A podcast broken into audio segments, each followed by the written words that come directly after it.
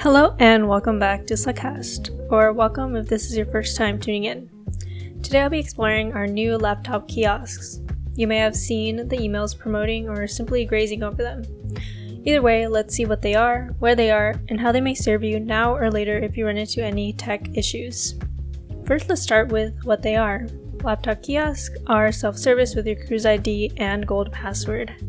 They look like a booth with slits on the sides where the laptops are stored. There should be big letters on the sides that indicate it's a laptop kiosk as well, so they're pretty easy to spot. There's one in McHenry Library and another in the Science and Engineering Library, so there are two options for you to check out. They're on a first-come and first-served basis, and can be borrowed for up to four hours at a time. Each kiosk has twenty-four Windows laptops and twelve charging bricks. When you log in, you should see the same applications and softwares available through your Cruz I D login will be available through the laptops. Once returned, all your information will be erased. So you may be wondering, how do I go about checking one out?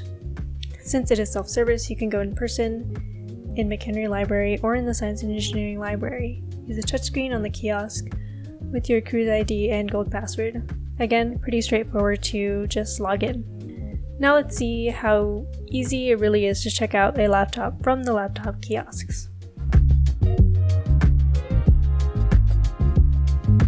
So sometime last week, well, after recording the first section of this podcast, I went to McHenry Library after my class, and on our new laptop kiosk, a pink sign stating that the equipment was down, not working, and was not in operation. So all the laptops were there and charging bricks as well, but I was just guessing that the self-service screen where we add the Cruz I D and gold password was not working at the time. And since then, I've noticed in the couple times that I've been in the library that it's been resolved, and all mostly a lot of laptops are there, so not many students are using them, but please take advantage of this resource since it's available to you. But I did go onto Science and Engineering Library to check out if this was the same issue across both of them. So I got to S and E, and the laptop kiosks are located in the back next to the quiet study area on the first floor.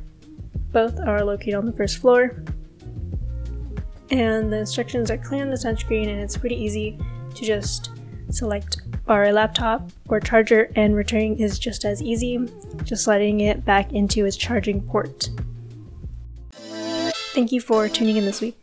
This was a pretty short episode, I'll admit, but it's meant to be if you're in any rush to check these laptops out or having technical issues that need to be resolved ASAP, or your laptop has stopped working for any reason, or you're working towards getting a new one, or simply you didn't want to carry your laptop to campus or forgot it.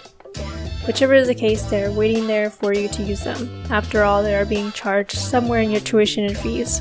Again, thank you for tuning into Slugcast. You can find us every week wherever you could listen to your favorite podcasts.